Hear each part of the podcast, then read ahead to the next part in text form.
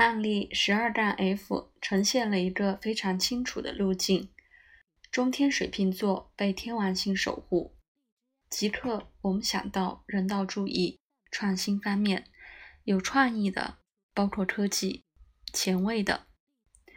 的确，我们可以开始意识到鲁莽的想法，冒险反叛，但这个想象不那么受欢迎。水瓶座参考的流行比人道主义的活力，以及这既没有戏剧化的火星危机，也没有天王星尖锐的声音。二，天王星双子座被水星定位，都在沟通的星座，意识到互为对象星座。反过来，水星通过木星被定位，木星是八公主，月亮射手座被木星定位。看他主要的叙述怎样形成他自己。他把人道主义、创新的、前卫的参数通过交流带进八宫，约束月亮在咨询的位置，很可能涉及治疗或者助人。三，月亮射手座聚焦和统治的需要，去表达观点和知识。月亮守护交流的三宫。暂停一下。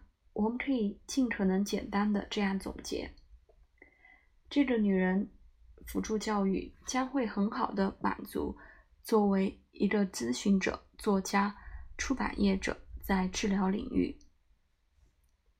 然后有额外的度量可以增加配置文件，但不是必要的。例如，火星是东升星。这个女士需要在一个位置促进情绪的影响和学术的意义，思考特殊的超自然主题。这个通过海王星五分月亮呼应，月亮六分中天。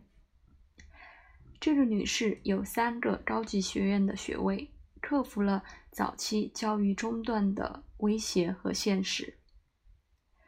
我们的客户在这里有一个以促销为导向的职业，在主要的另类疗法中，新时代出版社。他的学术工作是作为一个心理学家，他是几本书的作者。